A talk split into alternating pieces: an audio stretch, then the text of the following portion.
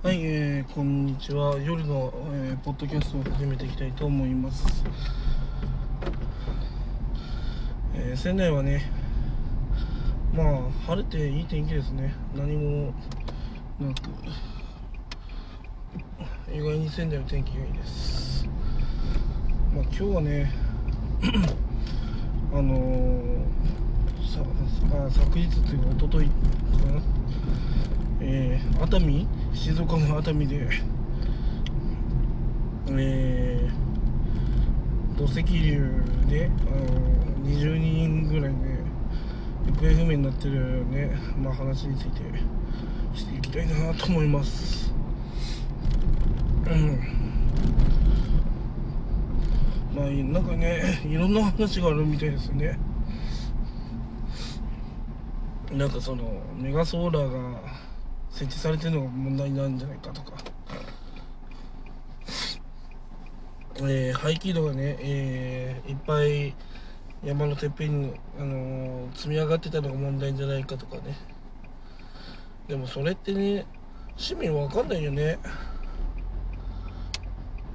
勝手に積み上げてね。で雨降ったらすごく流れてくるってすごい迷惑な話ですよね。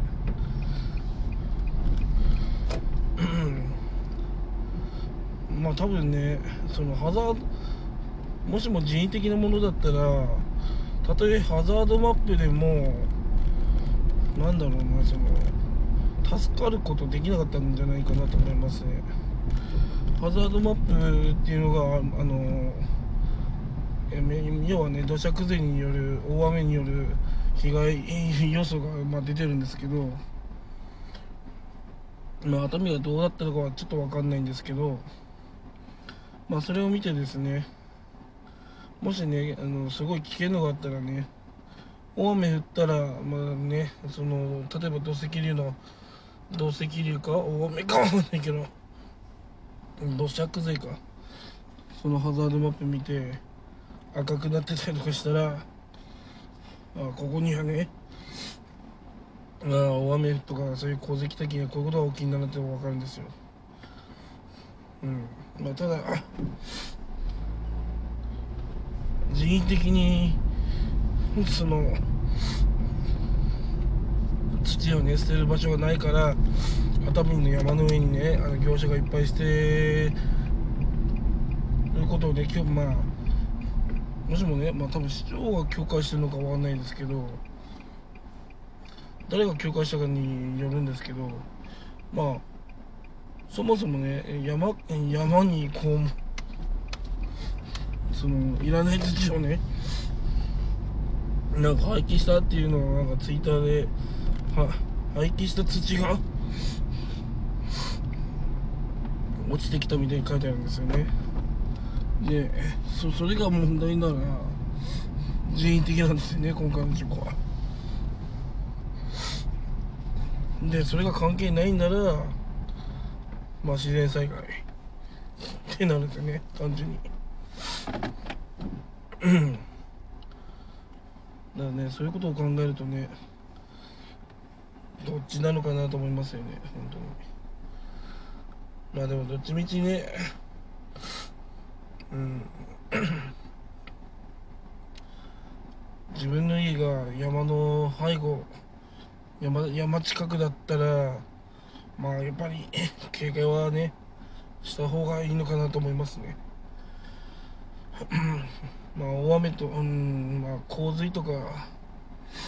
津波とかない分ね逆に山は土砂崩れですね。気にしなきゃいけない部分があると思います。よくねメガソーラーでねあの違法に伐採ばまあ違法じゃないけど、伐採してね保水率が下がると、まあ、崩れるというような話があるんですけど、まあ、最近ねみんな山を買ったとか、うん、そういうふうな話聞くじゃないですか、まあ、それでねいっぱい山の木を切ったりとかねしたりとかなんか葉山が最近増えてると思いませんか？うん。なんかね結構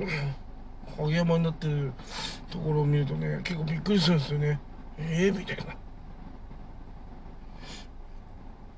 らそういうとこを見ると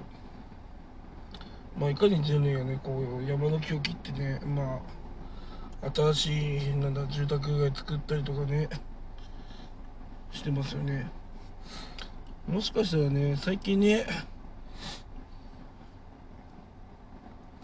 あのテレワークがね、まあ、海外で流行ってるから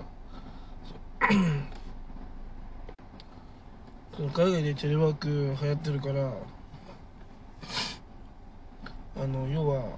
木がねあの高騰してるんですって。高騰してるからなんかまあ家家のねそのまあ要は木不足がね進んでるみたいで要は日本の木も高いし日本の木は高いしでも安い外国の木はね買えないしもしかしたらね日本の木もねけあのー、今いっぱい切ってるんですかね。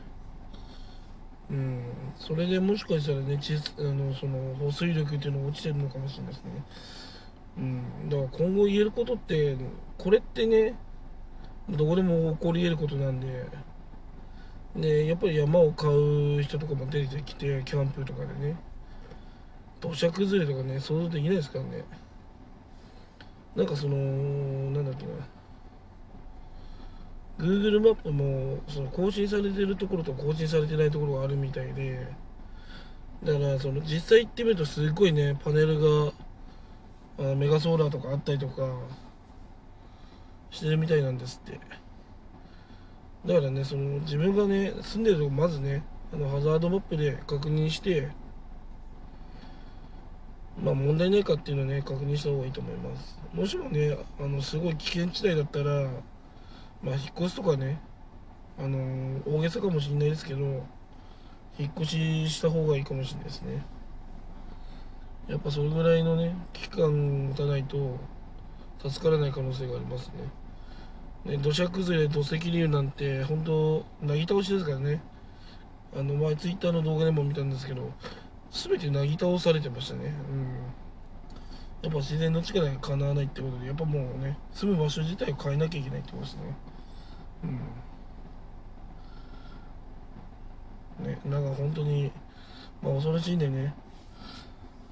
まあ、土石流から逃げる方法っていうのはやっぱりね、あのハザードマップを見てね、今危ないなと思う箇所に住んでるまあ危ないっていうふうにね指定されてたらもう本当素直にね移動するしかないってことですね。うんだから皆さんもね自分の住んでる場所スペースハザードマップで調べてあのもしもねそのど土砂災害のハザードマップ見つけてですねちょっと確認してみてください、数分で確認できるんで。それでね自分が住んでる場所のリスクが分かりますんで。はい。とりあえず結論はねあのハザードマップ見てねあの備えてくださいっていうことですね。以上です。